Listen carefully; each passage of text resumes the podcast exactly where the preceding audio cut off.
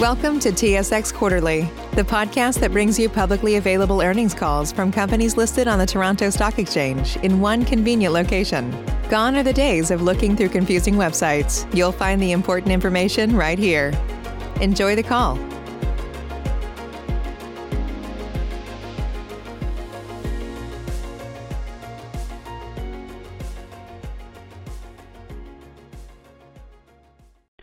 Good morning, ladies and gentlemen. Welcome to the RBC's conference call for the first quarter 2021 financial results.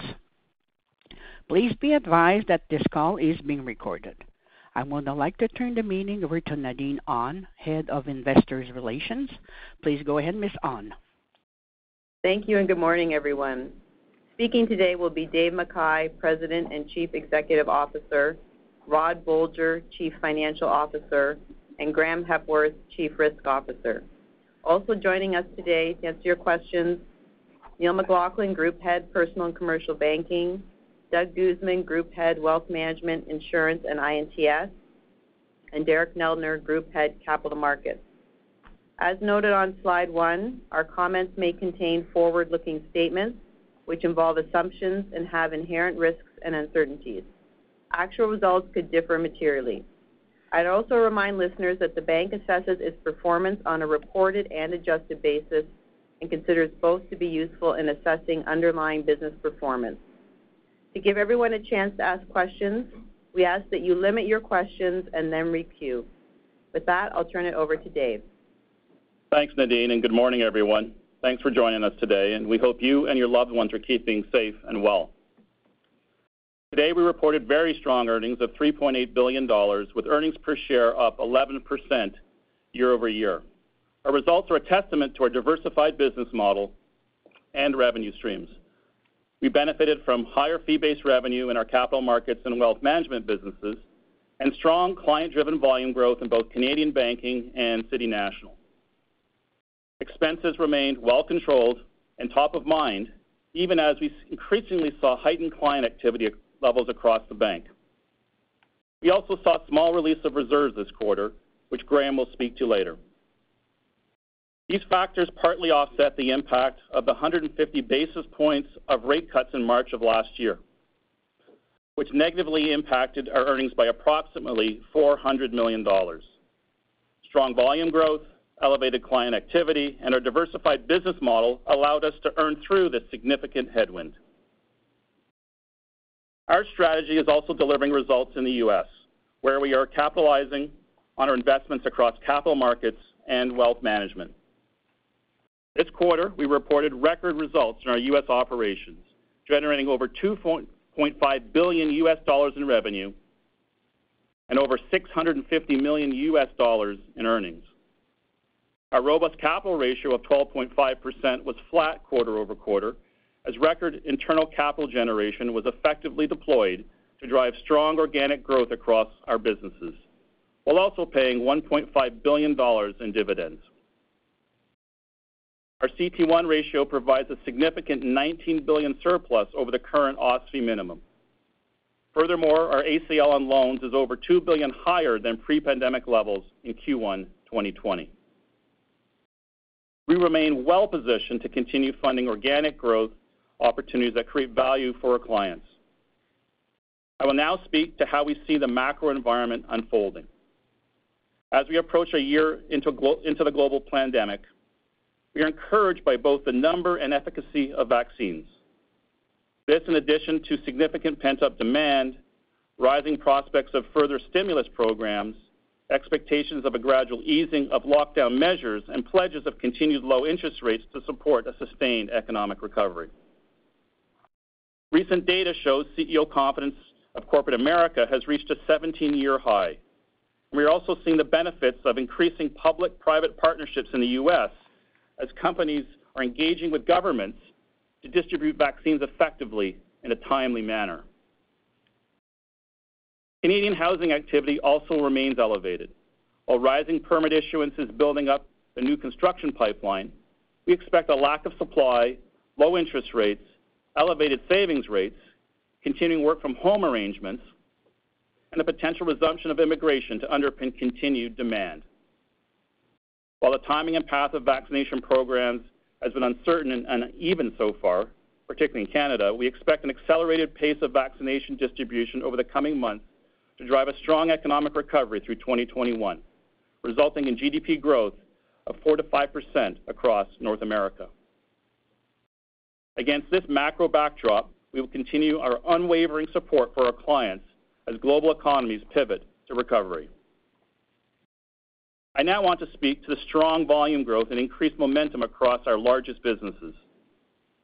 Part of our competitive advantage is how we leverage our scale, investments in technology, and our talented teams to deliver differentiated value and experiences to our clients.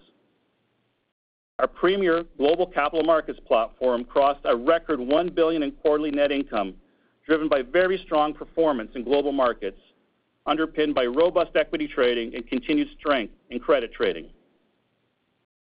Corporate investment banking surpassed 1 billion in revenue for a third straight quarter, benefiting from a constructive environment for new issuance and mergers and acquisitions. We continue to be awarded significant mandates by some of the largest global clients, including serving as M&A advisor to Blackstone and providing fully committed financing for their recently announced $6 billion acquisition of Signature Aviation. Canadian banking recorded strong volume growth year-over-year, adding over $100 billion of average volumes across lending and deposit products.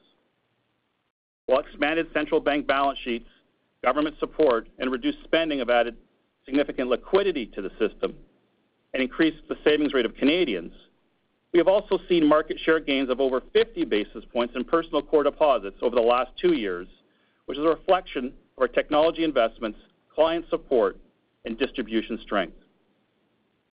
We have similarly added 100 basis points of market share in residential mortgages over the last two years.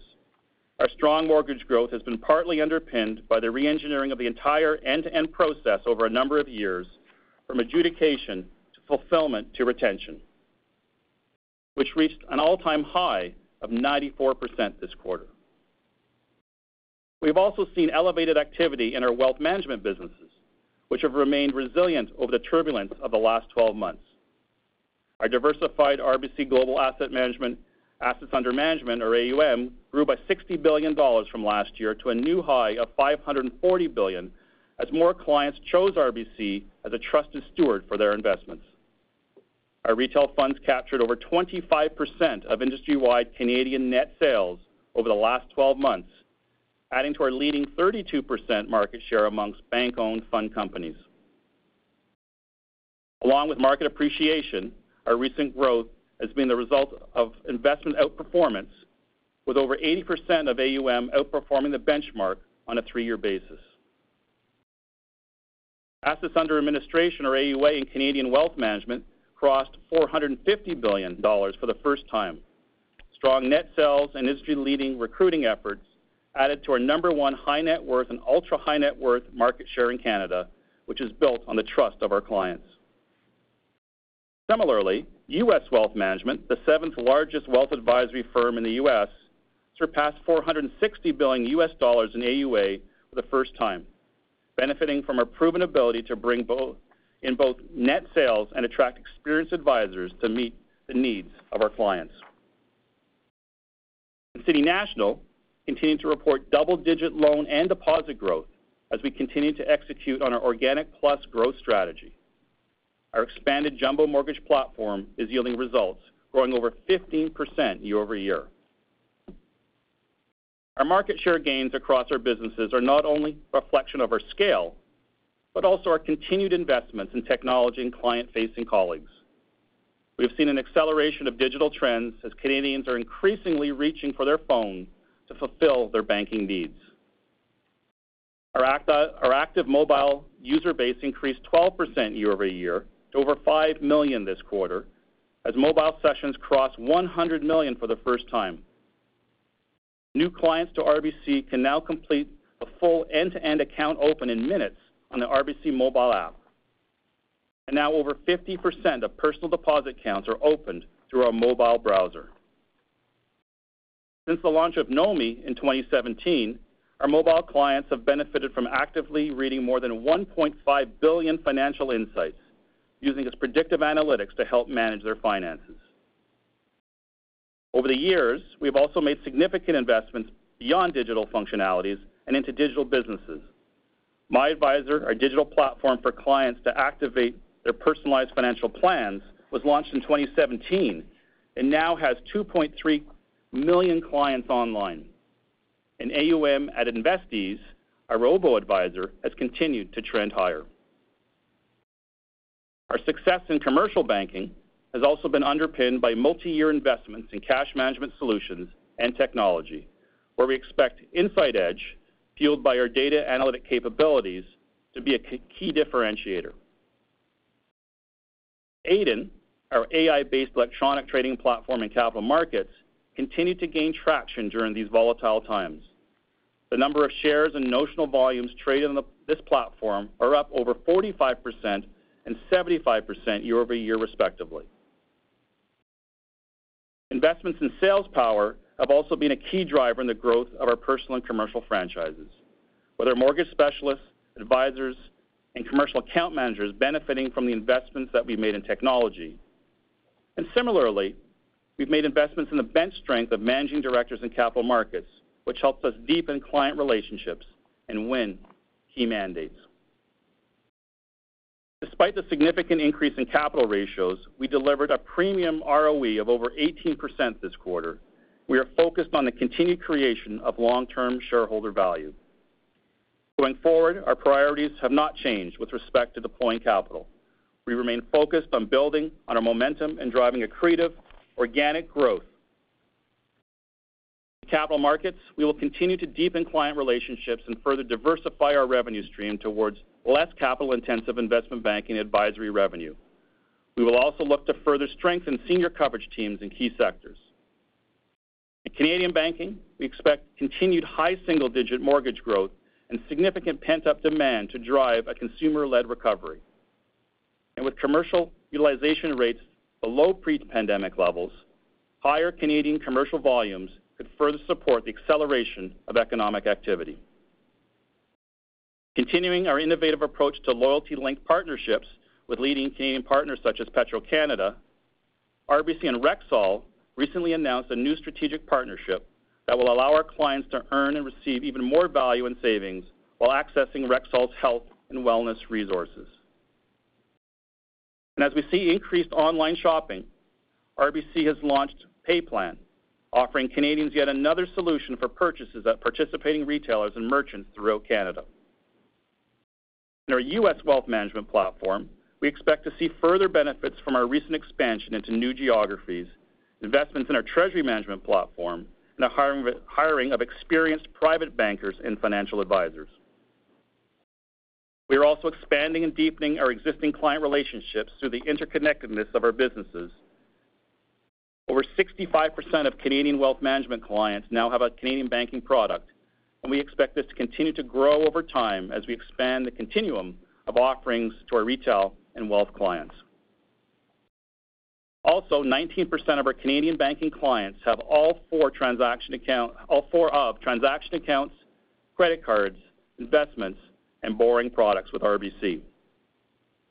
We're also looking to increase the collaboration between our capital markets and wealth management franchises to provide a broader set of capabilities to both sets of clients, including acting as book runners for debt and equity issuances.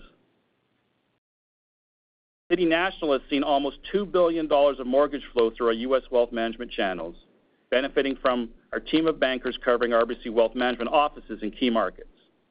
Looking forward, City National is looking to make a focused push into mid-market lending in the U.S. Not only am I proud of what we delivered, but also of how we continue to deliver on our purpose of helping clients thrive and communities prosper. In wealth management, alongside our existing RBC Vision ESG funds, the RBC iShares brand has launched new ESG-focused ETFs.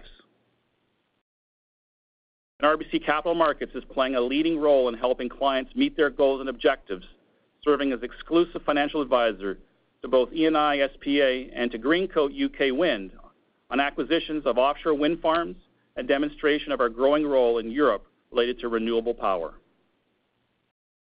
RBC Capital Markets also acted as a joint book runner on Enbridge's $1 billion sustainably linked revolving credit facility, the first such issuance by an energy borrower in the North American market. Also, I'm proud to share RBC has received this year's Global Catalyst Award, an honor recognizing businesses dedicated to increasing the representation of women in leadership and promoting equal access to career opportunities. RBC is also recognized as an ESG leader by third-party rating agencies with a high 86th percentile ranking on priority ESG indices. And as a reminder, today, we're kicking off our first-ever RBC Capital Markets Global ESG Conference. So to sum up, our scale, innovation, and talent are our competitive advantage as we create even more value for our clients. We continue to execute on our strategy with purpose to prudently invest in sustainable growth and strong returns for shareholders. I'll now turn it over to Rod. Thanks, Dave, and good morning, everyone. Starting on slide nine, we reported quarterly earnings of $3.8 billion. Earnings per share of $2.66 was up 11% from last year. Despite operating in a near zero interest rate environment, we generated nearly $5 billion in pre-tax, pre-provision earnings this quarter. Moving to slide 10, we reported a robust CET1 ratio of 12.5%, unchanged from last quarter. We had record internal capital generation of 41 basis points this quarter, higher than our historic average of 30 to 35 basis points. This was largely offset by higher risk-weighted assets. Outside of the impact of foreign exchange, RWA growth was underpinned by four key drivers. First, strong client-driven volume growth in Canadian Banking and City National. Second, elevated client-driven trading, derivative, and underwriting activity in Capital Markets. Third, approximately $3 billion of transitional methodology changes to our securitization framework and an additional $2 billion from maturities of existing securitization notes. Fourth, these factors were partially offset by a modest $1 billion benefit from net credit upgrades. This partially offsets the cumulative $13 billion impact from net credit downgrades over the last three quarters of 2020. Our CET1 ratio was also impacted by a partial reversal of OSFI's transitional capital modification, primarily driven by the reduction of the scalar rate from 70% to 50%. The remaining 19 basis point cumulative benefit should reverse over time, given further reductions in scalars and migration to PCL on impaired loans. We expect to continue generating significant capital as the economy recovers. Our strategy for capital allocation has not changed. We will invest additional capital to support accelerated and prudent organic growth in order to further expand our market share in key businesses. Now moving on to slide 11. All bank net interest income declined 4% year-over-year, as strong volume growth in Canadian Banking and City National were more than offset by the impact of lower interest rates and the impact of fiscal and monetary stimulus, which continues to drive excess liquidity into the financial system. However, after adjusting for trading results, net interest income has been steadily increasing after bottoming out in Q3 of 2020, up 3% on the back of strong volume growth. All bank NIM declined 2 basis points from last quarter, primarily due to changes in asset mix, including towards lower yielding securities. At the segment level, Canadian Banking NIM declined 2 basis points quarter-over-quarter as the impact of low interest rates and asset mix more than offset the benefit from strong deposit growth. Looking forward, we expect Canadian Banking NIM to continue to decline modestly throughout 2021. City National's NIM was down 12 basis points relative to last quarter, largely due to the influx of deposits being invested in low-yielding short-term securities. However, City National net interest income increased for the second consecutive quarter. Recall that City National has a more asset-sensitive balance sheet with approximately 50% of its loans being floating rate commercial loans. Also, approximately 50% of deposits are non-interest bearing. We expect the narrowing of City National's NIM in Q1 to largely reverse in Q2, given expectations for accelerated Paycheck Protection Program loan forgiveness, as well as an improved balance sheet mix as we redeploy our strong deposit growth into higher loan balances. Following this benefit in Q2, we expect City National's NIM to return back to current levels in the second half of the year. More importantly, we expect strong volume growth at Canadian Banking and City National to completely offset the headwinds of lower interest rates by Q3. And As a reminder, our results get impacted by fewer days in Q2, particularly Canadian Banking. While we don't expect short-term rates to increase in the near term, the steepening yield curve serves as a good reminder of the value of our low beta core deposits, including substantial non-interest-bearing checking accounts. Now turning to slide 12, non-interest income, which represented 60% of revenue, was up 4% year-over-year, providing an important countercyclical offset to the impact from low interest rates. Our diversified business model is performing as it should in times of stress, with strong trading results across our businesses. And our wealth management businesses continue to provide a growing revenue stream. Furthermore, we expect upside from our M&A advisory business as the economy strengthens. In contrast, we continue to see certain fee-based revenue streams in Canadian Banking being impacted by COVID-19, particularly those affected by lockdown measures and restrictions on travel. Targeted lockdowns have also lowered wholesale loan demand, which in turn decreased credit fees. Looking forward, we would expect to see some of these revenue streams begin to pick up as economies open. Now on to slide 13. Expenses were up 2.6% year-over-year, largely commensurate with strong performance. Excluding variable and stock-based compensation, expenses were down 1% from last year. This follows on a similar year-over-year decline last quarter after adjusting for severance and related costs associated with the repositioning of I&TS in Q4 2019. We also continue to benefit from reductions in discretionary costs such as marketing, travel, stationery, and printing, which were down approximately $80 million from last year. However, we are cognizant that some of these costs could start to increase as economies begin to open back up. We will continue to balance investments in key growth areas such as technology and innovation with project prioritization in other areas. We already have a number of cost containment programs in place across our businesses, and we expect to generate efficiencies from the accelerated digital adoption that Dave spoke to earlier. Looking ahead, we expect full-year expense growth, excluding variable and stock-based compensation, to remain well controlled in the very low single digits. Moving on to our business segment performance, beginning on slide 14, Personal and Commercial Banking reported earnings of over $1.7 billion. Canadian Banking quarterly net income was up 8% from last year, as the impact of lower interest rates and service charges was more than offset by strong volume growth, elevated market-related client activity, and reserve releases, largely in our retail portfolios. Loan growth of 6% was largely driven by continued double-digit mortgage growth, which was a function of both a strong retention rate as well as new originations, which were up over 40% from last year.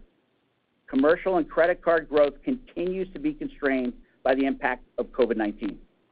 Growth in business deposits remained robust at 25%, and growth in core personal checking accounts was also very strong, up over 30% year-over-year. And RBC Direct Investing also saw a material increase in client activity by individual investors, with average trading volumes up nearly 200% year-over-year. Turning to slide 15, Wealth Management reported quarterly earnings of $649 million, up 4% from last year. Canadian Wealth Management revenue was up 7% year-over-year, benefiting from higher average fee-based client assets, with AUA and AUM up 7 and 12% respectively. Global asset management revenue increased 17% year-over-year, primarily due to higher average fee-based client assets. Results also benefited from higher performance fees as a result of strong investment performance. These are generally earned in Q1, if at all. Favorable changes in the fair value of seed capital investments also contributed to the increase. GAM AUM increased by 13%, or over $60 billion year-over-year, with nearly 60% of the increase coming from total net sales. Net sales were $7 billion for the quarter. Canadian long-term retail net sales remained strong at over $5 billion in Q1, particularly into fixed income and balanced products. Long-term institutional net sales, largely from BlueBay, partly offset money market outflows. Very strong volume growth at City National continues to be more than offset by lower interest rates. Deposit growth remains exceptionally strong at 36%, outpacing double-digit retail and wholesale loan growth. We also saw solid growth in U.S. wealth management, with AUA up nearly 50 billion in U.S. dollars from last year. Turning to insurance results on slide 16, net income of $201 million increased 11% from last year, primarily due to improved claims experience and higher favorable investment-related experience. These factors were partially offset by the impact of lower new longevity reinsurance contracts and lower international life volumes. Turning to slide 17, Investor and Treasury Services net income of $123 million decreased 14% from a year ago. Earnings were up 35% quarter-over-quarter, partially due to seasonality. Both funding and liquidity and client deposit revenue declined year-over-year as they were negatively impacted by the current interest rate environment and elevated enterprise liquidity. This was partially offset by higher gains from the disposition of securities. Turning to slide 18, Capital Markets reported quarterly earnings of over $1 billion. This was the fifth quarter in a row with pre-provision, pre-tax earnings in excess of a $1 billion. Corporate Investment Banking reported yet another strong quarter. M&A advisory fees generated this quarter were the second highest after the record fees reported in Q1 from a year ago. We continue to see strong equity origination fees underpinned by increased confidence and constructive markets. While debt underwriting has come down from elevated levels in 2020, they remain strong this quarter given the low interest rate and narrow credit spread environment. Looking further into 2021, we remain actively engaged with our corporate investment banking clients across all regions with respect to their strategic objectives. Our ECM and M&A pipelines are strong. Global Markets had yet another strong quarter with revenue up 12% from last year to $1.6 billion, benefiting from favorable market conditions across multiple asset classes, as well as from an increase in primary activity. FICC trading remained strong as credit trading benefited from tightening spreads. Interest rate, FX, and commodity trading all saw increased client activity on market volatility. Client activity was also strong in equity trading. Looking ahead, we expect trading activity to moderate over the coming quarters. In conclusion, we remain committed to improving productivity, attracting new clients through our differentiated products and services, and continuing to increase our market share over time. And with that, I'll turn it over to Graeme. Great. Thank you, Rod, and good morning, everyone. Starting on slide 20, allowance for credit losses on loans of 5.9 billion was down $201 million compared to last quarter. This reflects PCL on impaired loans of 218 million or 13 basis points, which was down 2 basis points from last quarter as lower provisions in Capital Markets and Wealth Management were partially offset by higher provisions in Canadian Banking. It also reflects a $97 million release of reserves on performing loans.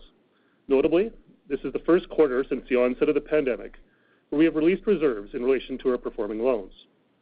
For context, though, this represents less than 4% of the reserves taken during 2020.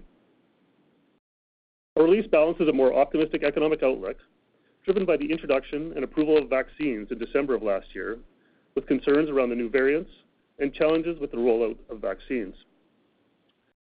Turning to the credit performance of our key businesses, starting with Capital Markets. Compared to last quarter, gross impaired loans of 857 million decreased 348 million, and PCL on impaired loans of 18 million decreased 50 million. These decreases reflect limited new formations as clients continue to benefit from access to debt markets and substantial liquidity. As well, we saw good resolution of previously impaired accounts, mainly in the oil and gas sector, as prices rebounded from the lows we saw in 2020. We also released 37 million of reserves on performing loans, following a $38 million release last quarter. This reflects continuing improvement in our credit outlook for this business. In Wealth Management, gross impaired loans of 289 million decreased 56 million from last quarter due to lower new formations at City National, mainly in the consumer discretionary and consumer staples sectors. Improvements in these same sectors also led to $27 million of recoveries on previously impaired loans. In Canadian Banking, gross impaired loans of 1.4 billion was up 95 million, primarily in the residential mortgage and personal lending portfolios. PCL on impaired loans of 217 million was up 48 million from last quarter, with increases across all portfolios, with the exception of our cards portfolio. As expected, delinquencies and impairments have begun to increase from the exceptionally low levels that were experienced last year when clients benefited from our deferral programs. While delinquencies and impairments are increasing, they continue to be at or below historical levels as government support programs remain in place, benefiting many of our clients. We do expect delinquencies and impairments to increase through the remainder of 2021, as many government support programs are scheduled to conclude this summer. Additionally, this quarter, we released 63 million dollars of reserves on performing loans in Canadian banking. This release came primarily from our cards portfolio, reflecting lower outstanding balances, and from our residential mortgage portfolio, reflecting very strong housing market conditions. Before concluding, let me touch on our overall credit outlook. As you recall, in Q2 last year, we materially increased our reserves against performing loans. At that time, our expectation for credit losses were guided by a rapid deterioration of economic indicators caused by the significant uncertainty around the pandemic. In particular, there was uncertainty around the speed and timing of an economic recovery, the degree of government support, the size and duration of additional waves of the virus, and the availability and efficacy of a vaccine. To date, bank and government support programs have been robust and beneficial to our clients, resulting in better than expected credit performance. Additionally, the economy has outperformed our expectations since the onset of the pandemic, with economic indicators such as GDP and unemployment faring better than we originally expected. Although some sectors continue to be severely impacted by containment measures, other sectors are experiencing robust growth in this current environment. Despite these positive developments, concerns around the new variants of COVID-19, including the efficacy of the vaccines against these new variants, and current vaccination delays could negatively impact the timing and pace of the economic recovery. Over the course of this year, we expect PCL and impaired loans to rise, but timing and level will be dependent on the success of the vaccine rollout and how and when government support programs come to an end. Concurrently, we would also expect our allowance on performing loans to decline as performing loans migrate to impaired. As well, our performing loan allowance could be positively impacted as uncertainties around vaccination rollouts abate and the reopening of the economy supports more confident outlooks on unemployment rates and GDP growth. At 0.85% of loans and acceptances, our ACL continues to be well above our pre-pandemic levels to reflect the noted uncertainty. Thus far, we have been very pleased with the resiliency of our portfolio, which reflects our disciplined approach to underwriting and the quality and diversity of our lending portfolios. As we've done since the start of the pandemic, we will continue to actively work with our clients to help them navigate through these uncertain times. And With that, operator, let's open the lines for Q&A. Thank you. We will now take the questions from the telephone lines. If you have a question and you are using a speakerphone, please lift the handset before making your selection. If you have a question, please press star one on your telephone keypad. You may cancel your question at any time by pressing star two. Please press star one at this time if you have a question. There will be a brief pause while the participant register for questions. Thank you for your patience. Say goodbye to your credit card rewards. Greedy corporate mega stores, led by Walmart and Target, are pushing for a law in Congress to take away your hard earned cash back and travel points to line their pockets. The Durbin Marshall credit card bill would enact harmful credit card routing mandates that would end credit card rewards as we know it. If you love your credit card rewards, tell your lawmakers hands off my rewards. Tell them to oppose the Durbin Marshall credit card bill. The first question is from Ebrahim Poonawala from Bank of America Securities. Please go ahead. Your line is now open. Good morning. I guess, uh, Dave, uh, if I heard you correctly, you talked about uh, making a push at City National, particularly on the mid-market side. I was wondering if you can elaborate on that relative to my sense was we had a little bit more of an emphasis on private banking recently. So just talk to us, uh, if you don't mind, around both the middle market push that you're making, what it entails, and how we from the outside should measure the success of that strategy. Yeah, thanks for that question. Those are you know, two important parts of our growth strategy in City National. We're very excited how we've grown the business over the last five years. As we look to the next phase of growth, I would say, Ebrahim, the first point is really important that balancing the growth between private banking, jumbo mortgages, and the commercial bank is a big priority of ours, and we've made significant progress on the mortgage strategy. 15% growth year-over-year, but we originated $5 billion of jumbo mortgages last year in the U.S., and if you annualize the first quarter, it's up closer to 7.5 billion. So we're well underway with that strategy to grow the balance sheet and to balance the balance sheet off between private banking and commercial banking. And we're doing a good job cross-selling those customers into core banking. So the strategy, as we've talked about for the last five years, is really starting to play out and accelerate. We've built a strong back office to create a great client experience, and that we're executing the way I'd hoped we'd execute. That leaves us an ability to continue to grow our commercial franchise. And what we're thinking there is we have some really strategic advantages, we think, a couple of fronts. One, we have this fantastic capital markets business, global capital markets business with very strong industry verticals that create ancillary fee-based opportunities on the advisory side for clients that will bring in through the mid-market strategy. We're thinking in a range of between $500 million and $2 billion in revenue as a target market to give some guidance there, corporates. And we've also just reinvested in our treasury management capabilities. So when we think about using our balance sheet and then cross-selling into fee-based products, which is our strategy across every business globally, this is very consistent with that. We put our balance sheet out to a new client, we come in with treasury management capabilities and great capital markets capabilities, and we drive the premium ROEs that we're looking to drive within our credit risk appetite. So this is certainly within our credit risk appetite, and therefore, the ability to balance off private banking and mid-market allows us to grow and accelerate growth at our target ROEs. Got it. And just tied to that, Dave, is M&A a distraction or a potential contributor to the strategy? M&A would have to be meaningful enough to take management's attention away from the incredible opportunities we have to grow. We were growing at double digits, you know, pre these strategies really taking off. So we feel very good about our organic opportunities in the U.S.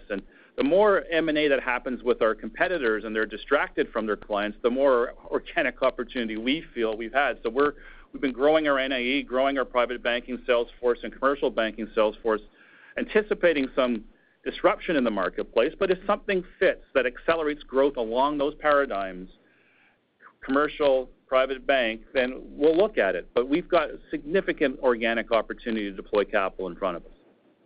That's great. Thank you. Thank you. The next question is from John Aiken from Barclays. Please go ahead. Your line is now open. Good morning. Rod, since I don't really have any uh, significant complaints on the results, I was hoping that you might be able to walk me through the wealth accumulation plan in U.S. wealth management.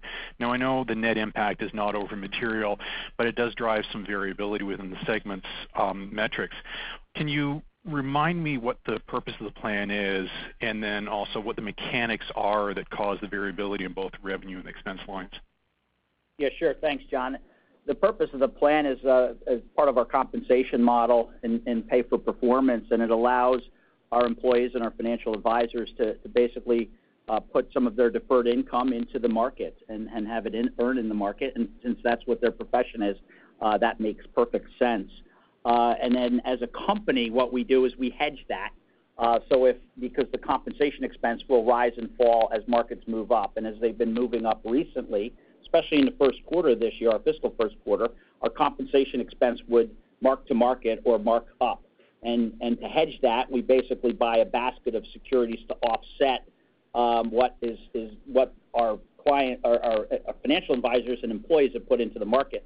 And you can see that on page 10 of the sup, and we spell out the impact to revenue and expense there quite clearly. And You can see for the last two quarters, they've almost matched perfectly, but they won't match perfectly because the compensation expense amortizes in as it vests over the three years, whereas we have to buy the securities to hedge it immediately up front. And You would have seen that dislocation in Q2 and Q3 last year, where there was about a $20 million difference.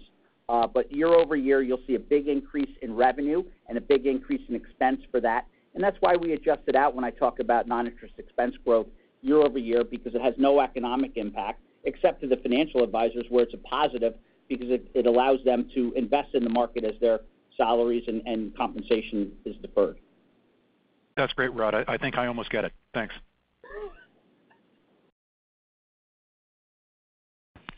Thank you. The next question is from Paul Holden from CIBC. Please go ahead. Your line is now open. Thank you. Good morning. Rod, you provided some very uh, helpful commentary around the NIM outlook as well as some helpful perspective on the uh, slides. There's, um, But there is an increasingly bullish narrative for the banks broadly around the steepening of the yield curve. And I'm just wondering if there is, you know, beyond that deposit um, benefit you highlighted, if there is any um, treasury opportunities or other opportunities within NIM um, today, given that uh, that curve steepening. Yeah, sure. Thanks, Paul. You know, as the yield curve steepens, it's important that you look at the five-year, maybe even the seven-year swap rates. You know, we don't play out at the 10- and 30-year uh, end of the curve except in our own pension plan and in our insurance business. Uh, but when when you look at the benefits to the deposit book, it largely relates to the assets that we deploy those into. And those are largely, you know, five-year fixed rate mortgages in in the retail book here in Canada, uh, variable rate mortgage, uh, variable rate commercial product in the U.S., but also growing impact to the mortgage book in the U.S. Um, and so, and credit card balances also Uh, will benefit as, and that has hurt us from a mix standpoint. As those balances have come down substantially, the spending down, uh, those yields are usually much higher. So that helps that will help NIM as it goes up. For us to take treasury actions, we would have to be hedging basically at the five-year swap rate these days or longer if we want to take a long, long-term interest rate position. But we would rather uh, put those deposits into client-facing assets, and we think the impact year-over-year of interest rates is really gonna start moderating after the second quarter. Remember, the rates were cut by 150 basis points about halfway through our fiscal second quarter. So we'll see a little bit of year-over-year headwinds this year, uh, this quarter. But starting in Q3, those headwinds are largely going to be behind us, and we're gonna start to see more revenue growth from the strong balance and market share growth that we've been achieving. And I think that's gonna be an important driver of our growth and an important driver of our growth story going forward. Right. So if I hear you correctly, the NII story starting Q3 will be closely tied to revenue growth, but not necessarily tied to NIM expansion. Correct. Yeah. NIM is going to start to level off after dropping precipitously since Q2 of last year with the 150 basis point cut by both the U.S. and uh, Bank of Canada. Uh, now volume growth is gonna translate better into revenue growth and more directly. Uh, so that will be a significant positive for us as we continue to grow that market share. Got it. Got it. That makes sense. Thank you. Thank you. The next question is from Meny Grauman from Scotiabank. Please go ahead. Your line is now open. Hi, good morning. Uh, It's another quarter of outsized growth uh, in the mortgage book, and I'm just wondering. I understand why it's happening, but I'm wondering, is there a point where it's suboptimal to have that kind of, uh, you know, call it lopsided growth uh, in the Canadian banking business? Yeah. Thanks. It's Neil. Thanks for the question. Um, you know, we definitely don't look at it as a negative. A couple couple reasons there. I mean, one, it's a really sticky product. We like the risk and, Uh, you know, there's high ROEs on uh, on mortgages. You know, our strategy is to is to own the entire relationship of the customer, and the mortgage plays a huge part of that as one of the most profitable products um, that we can anchor with the client. So um no, we we still feel very strongly about the strategy, and we're, you know, really, I think, encouraged by uh, market share gains and just the volume we're able to pick up in the last three quarters. Neil, just to follow up on that, at what point when you look out in your forecasts, when do you see the business mix balancing out a little more? What quarter? When when do you think that'll happen? Yeah. Well, I think in in terms of the market in terms of the uh the housing market, I mean, we feel good about the about the dynamics. Uh so we expect, as Dave mentioned, still see strong growth throughout the rest of the year, high single digits. Uh, immigration was uh was dampened, and we expect to see that come back in Q4 and provide some more demand. In terms of other, um, you know, other parts of the business, I mean, our credit card business, Rod touched on in terms of the NIM impact. We were down uh, 3 billion dollars in balances there. So that's providing, you know, some real headwinds, not only in our NIM, but just in terms of revenue. Uh, credit card spending will also, we expect, to bounce back. That'll provide tailwinds of revenue there. I think part of the unknown is, you know, Dave mentioned, you know, utilization down in terms of commercial revolvers. Uh, entrepreneurs, you know, need to have the confidence to invest and to tap into those revolvers. So I think as the economy opens up, entrepreneurs gain confidence, you'll start to see uh, commercial lending start to come back, hopefully in the back part of the year. Thanks for that. Thank you. The next question is from Gabriel Dechaine from the National Bank Financial. Please go ahead. Your line is now open. Hi, good morning. Uh, again, uh, sticking with Neil, uh, just looking at your deposit growth in Canadian banking has been phenomenal. I'm just wondering about that 70 billion or so increase in deposits over the past year. How should we look at that retail commercial in terms of inhibiting your loan growth? Meaning, you know, it could push back consumer borrowing a few years because they're just gonna tap into their savings before they start borrowing again. And I'm talking about everything excluding mortgages, obviously, because that's growing. And, you know, if you can make a similar comment on commercial lending, just trying to figure out behavior and how that uh, affects your loan growth outlook. Yeah, great question, uh, Gabriel. Um, I mean, we are seeing obviously that this liquidity build up. On the consumer side, um, it was somewhat attached to the comment I made about the credit card book. There just isn't a place for consumers to spend right now. You know, travel and uh, dining and entertainment. Travel is our biggest category. We're just not seeing the consumer spending there. So um you know, some clients in terms of uh, credit cards are paying it down more quickly. We've had uh, customers that used to revolve with us that don't have to revolve. They're able to pay in full. We have seen uh, a decrease in utilization of the uh, retail credit lines as well. They are paying down debt. You know, in terms of mortgage, to your point, that hasn't dampened that at all. I think this will be it'll release over time, I think is probably the outlook. And in terms of the trajectory uh, of that coming back, you know, tied to liquidity, I think it's gonna be tied to the economic recovery. Does it change your outlook, though? I think last quarter you said second half you'll have positive revenue growth in Canadian banking or something along those lines. Could it be a couple of years before the non-mortgage categories start to grow again? No, no. No. I mean, in terms of just in in terms of the consumer lending portfolio. Mm-hmm. Yeah, I mean, there's really two categories within there. There's lending we do direct to consumers through our branches and then our auto business. You know, auto last year was down dramatically. And if you look, you take uh, an indicator from the commercial book, we were down over a 1 billion dollars, about 30% in terms of floor plan finance. So as that auto business starts to come back, you'll see that uh that portion of consumer uh, lending spike back. And then, uh, just utilization of and consumer activity um, in terms of branch-based lending, yeah, back part of the year is probably a fair bet. All right. Thanks. Thank you. The next question is from uh, Sohrab Movahedi from BMO. Please go ahead. Your line is now open. Yeah, thank you. Um, maybe a question for both Dave and Graeme. Uh, if uh, back in December, I thought your tone was a lot more cautious just around the outlook, um, the operating environment and the like than it is uh, today. And obviously with, uh, I don't remember, I think, uh, I don't know if Graeme may have it off the top of his head. I don't remember the last time total bank PCLs would have been, you know, low single digits or mid-single digits.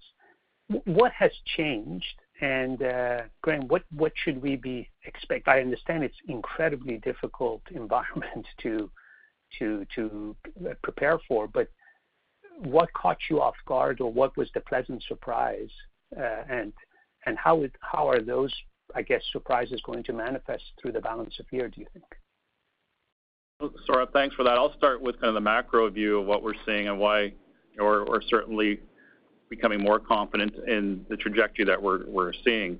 You know, first and foremost, to my points around the vaccines, the effectiveness, the number of vaccines, the plans coming together, the progress Europe's making, particularly the U.K., a core market for us to progress, that the United States is making in vaccinating its high-risk population and its ability to reopen its economy. And you know, even though Canada's been delayed, we're talking months here. We're not talking quarters. So we're growing in confidence in the trajectory of the vaccination of our population and the mitigation of risk. We're not there yet, we're still, you know, waiting to see the execution of this, but we're getting more confident that the timing is starting to narrow around this, when this will happen. So I think that certainly there's no shock there. It's just an evolution of the process that we're going through in a very complex operational process, but it's coming together. And I think that allows us to see through to more normal economic activity, increased credit card spend, uh, you know, in the fall, as Neil referenced, even that surplus cash. There's 200 billion dollars of cash sitting on Canadian consumers' accounts right now waiting for a place to use it. Some of it's gone into the market, some of it's gone to pay down debt, as we just talked about, but a lot of it's poised to grow that service sector that's been shut down and most impacted by, uh, you know, the variants in COVID right now. So I think that's, you know, leading us to feel very good about where we are as an organization, where the economy is, and how this should play out the rest of the year. Graeme, why don't you talk about Yeah. Uh, your view on on risk from that perspective? Sure. Jump in with a few comments. I You know, I would say, you know, what's different now versus Q4? Well, I would say by far and away, the most notable event is when we sat here at the end of Q4, there was no known vaccines nor approved vaccines. And so that is absolutely a huge game changer in terms of kinda putting a different lens on the uncertainty here. You know, I think one of the biggest issues that we were facing in 2020 was just uncertainty around the timelines for this pandemic. Um, and that was a huge factor in it. So with the introduction of vaccines in Q4, that certainly uh, is a huge point of optimism. Now, the flip side of that is we're obviously seeing challenges in getting vaccines rolled out. We're seeing variants come into play, and so that still does leave a significant level of uncertainty, um, you know, and caution in play with us. Um, that is really, I would say, the biggest point that kind of toggles this quarter last quarter versus this quarter. Um, as to how that translates through to provisioning, I mean, you quoted the total bank PCL. I would really kinda dissect that into the two components. You know, what we're seeing in Stage 3 and then kind of the dynamics of uh, IFRS 9 and how we treat performing loan loss allowances. So certainly in Stage 3, 13 basis points is a very low number. I think that would, you know, certainly be kind of the bottom end of our historic range. Um, and that's really a byproduct of, I would say, two significant things. We're certainly seeing, um, you know, the benefits and effects of the deferral programs that we've put in place, as well as certainly the, you know, the positive implications of the support programs that were provided by governments uh, across the board.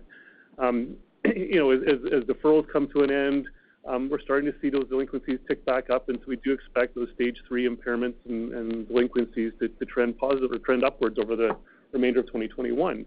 Government support is a big part of this, though. And you know, right now as it stands, government support is expected to conclude largely this summer.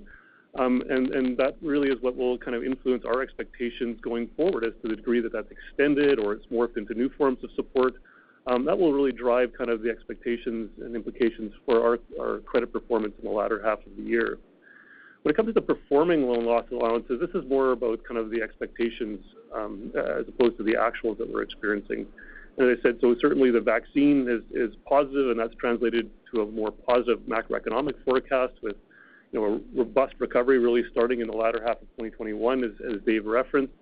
Um, but still some degree of caution on that at these points of uncertainty that I referenced. And so these are all the things that are in play. But you know, when it comes to the Stage 1 and 2, that's why we did make a small release um, this quarter, is because that ACL, that total quantum of risk we see has abated to some degree since uh, where we were standing at the end of Q4.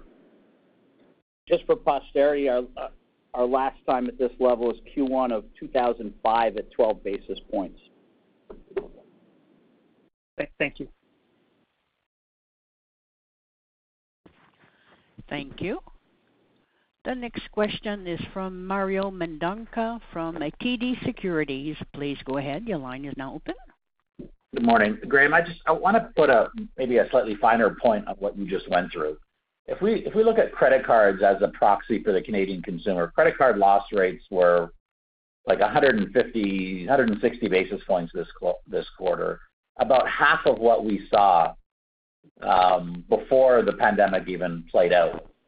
When you think about credit card losses and how they uh, play out over the next, say, year or two, how should we think of that? Should we think of the deferrals as the expiry of the deferrals and maybe the end of government support causing those loss rates to go through 300 basis points and then migrate back down to normal? Or do you think of that as the upper bound, that, you know, we're unlikely to even get through what we were before the pandemic? I guess what I'm trying to get at is, has this government support essentially um, negated that spike in PCLs that we were all sort of bracing for earlier on in 2020? Yeah. Thanks, Mario. I think it's a really good question. I think this whole debate around the degree to which loan losses have been deferred or mitigated um, is a really great question right now, and it's part of the uncertainty that I think we're facing. So well, yes, right now we are experiencing exceptionally low levels of loan losses and quite contrary to where where you'd expect it to be at this point of the cycle, that is certainly a byproduct of the deferrals and the government support, as you've noted. Um, you know, putting the government support aside for a second, you know, credit cards was down for us this quarter, which is different than the other retail products. But that's a byproduct of the fact that credit cards have a 180-day impairment as opposed to a 90-day impairment. So we would expect the the flow-through of deferrals to start to tick that up over the coming quarters. Um, the implications of the government support part are the other and very material part of this, right? And and so as I indicated earlier, we do expect on the retail side our delinquencies and impairments across the board to increase Um, throughout 2021. The level that gets to, the degree that that's deferred versus mitigated, I think is really dependent on you know, this bridge that the government's created and whether it's not just robust enough, but whether it really extends to the other side and does fully mitigate losses or whether these are really just deferred to kind of more elevated levels at the latter half of uh, this year and early 2022. Um, but That is a big point of the uncertainty that's really difficult to forecast at this point in time. Okay. Real quickly then for Rod. Rod, help me think through Uh, what's going on with the the non-loan earning assets. So think of all the liquid assets the bank has. It dropped last quarter, increased a little bit this quarter. What what are what are the big drivers of that? Is it simple as saying if loan growth reemerges in the second half, that loans will sort of crowd out some of this liquidity? Or is it really being driven by just client demand right now? I think it is. It's a combination of both. Uh, I mean, if you look at City National in particular, and and you know, we don't pool all the money because of of uh, you know, different bank requirements and and regulations and and the fact that we have legal vehicles and and and government requirements. So if you look at just City National over the last year, we've had $9 billion of loan growth, which is very strong. But we've also had $18 billion of deposit growth. That extra 9 billion has basically displaced wholesale funding. And we've done the same thing in Canadian banking. The numbers are slightly different, but we've displaced wholesale funding with that loan growth, but the deposit growth has been much higher. So as we kind of grow loans into that that will be able to take lower yielding securities down and replace those with higher earning client assets. Thank you. operator. Thank you. Paul, we're gonna run We're gonna run over to get to get through the. Yeah. Next question, please. Thank you. The next question is from Lemar Persaud from Cormark Securities. Please go ahead. Your line is now open. Thanks. Um, maybe for uh, Rod. I think you'd mentioned that some of the discretionary costs could be coming back as we begin to uh the economies begin to reopen. How much of that, I think it was 80 million in discretionary costs, are you baking back coming back post-pandemic in your uh, expense outlook? A portion of it. You know, some of that is certainly travel, which uh, you know, may not return to pre-pandemic levels. We will see. Some of that is marketing, um, which you know, as the economy opens back up, as people venture out, there will be more uh, opportunity to grow the client base. Uh, so some of that certainly will return, but I wouldn't expect all of it to return. So you you, can factor a portion of that coming back. Uh, but again, we're gonna grow earnings and revenue faster than that expense growth is gonna resume. So, then what areas are you expecting uh, expenses to to grow in your in your low single digit expense outlook then? So this is everything outside of variable comp and uh, stock-based comp is is that very low single digits. It's basically all other expenses. And that includes, you know, our our continued investment in technology, in digital capabilities. You know, we still have to invest in in new regulatory requirements, invest in people. So I'm not excluding people from that very low single digits, and we've continued to uh, add headcount uh, so that we could continue to grow market share. Uh, so we've, you know, we've added over 1,500 people over the last year to respond to market growth. To Rod's point, this is Dave. Neil's added private bankers.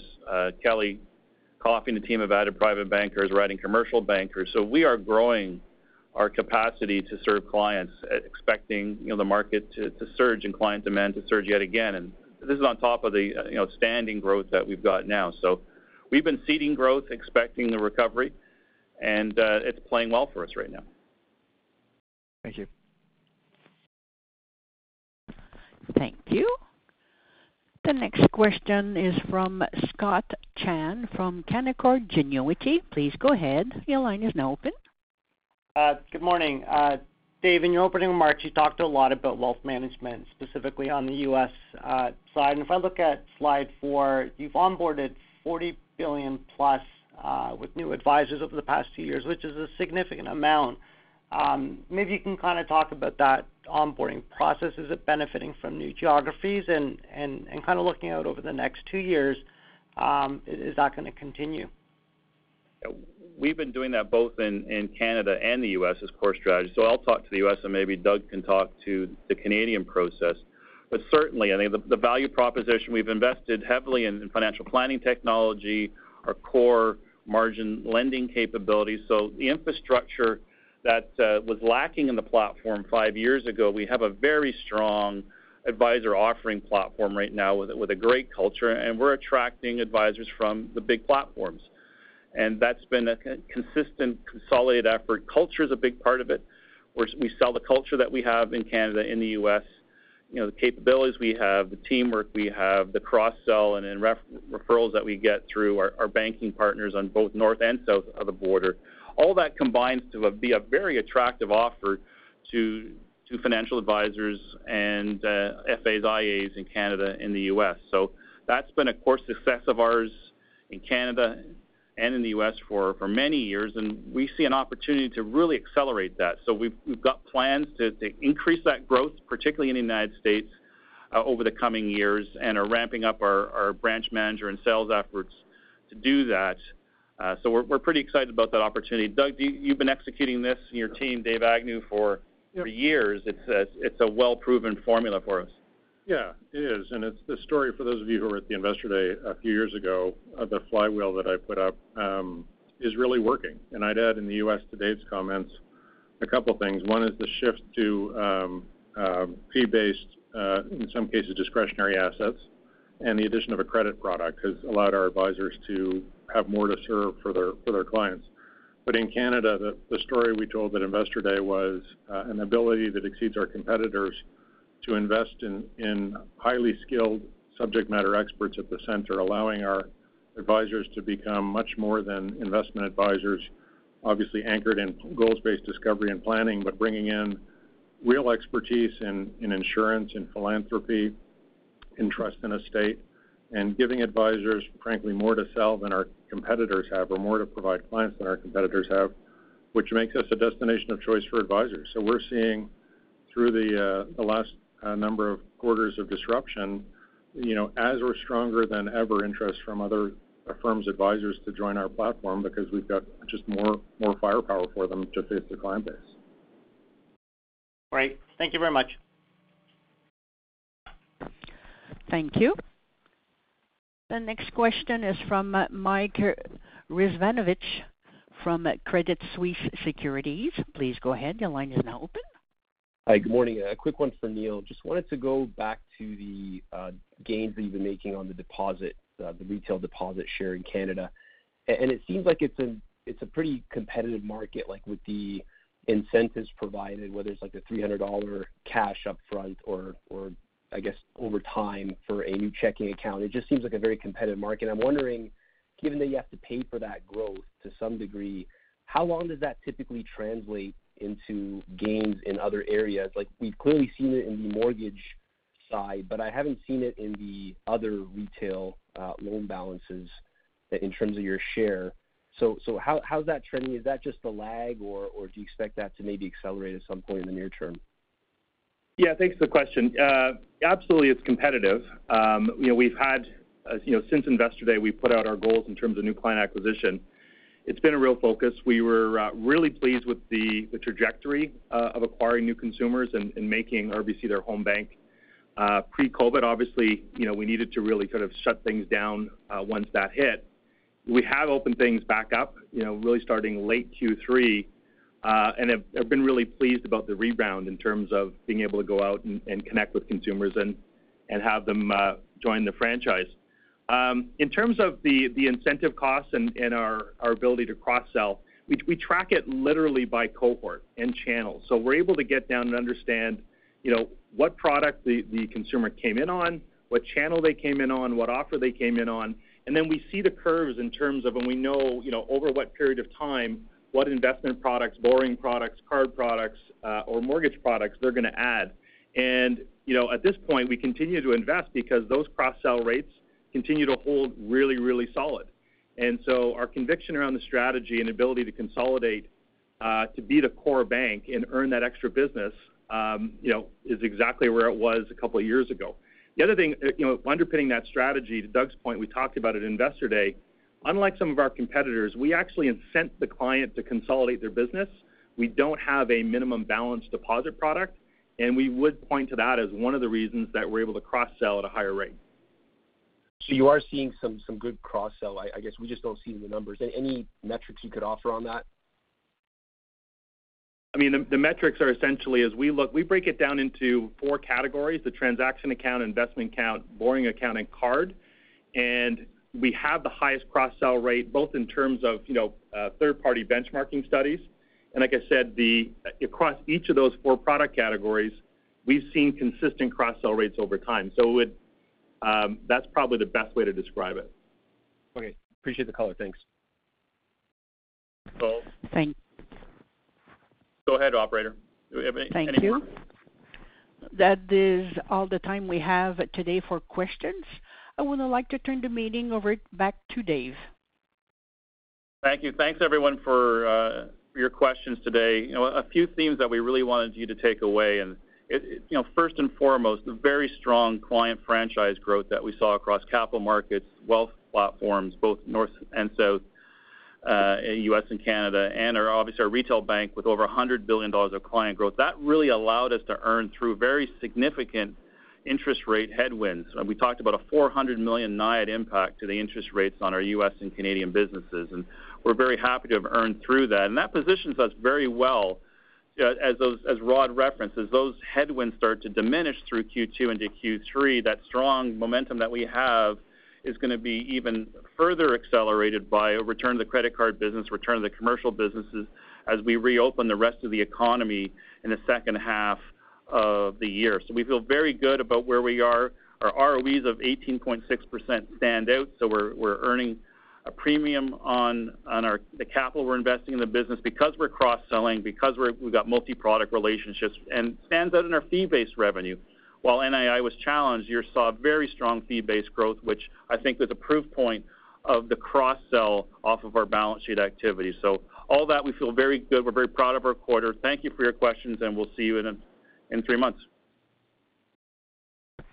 Thank you. The conference has now ended. Please disconnect your lines at this time, and we thank you for your participation.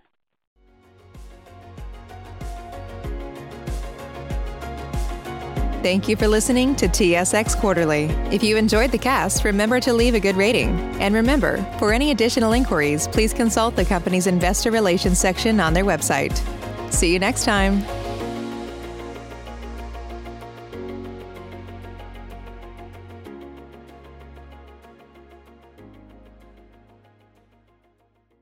Say goodbye to your credit card rewards. Greedy corporate mega stores, led by Walmart and Target, are pushing for a law in Congress to take away your hard-earned cash back and travel points to line their pockets. The Durbin-Marshall credit card bill would enact harmful credit card routing mandates that would end credit card rewards as we know it. If you love your credit card rewards, tell your lawmakers, "Hands off my rewards." Tell them to oppose the Durbin-Marshall credit card bill.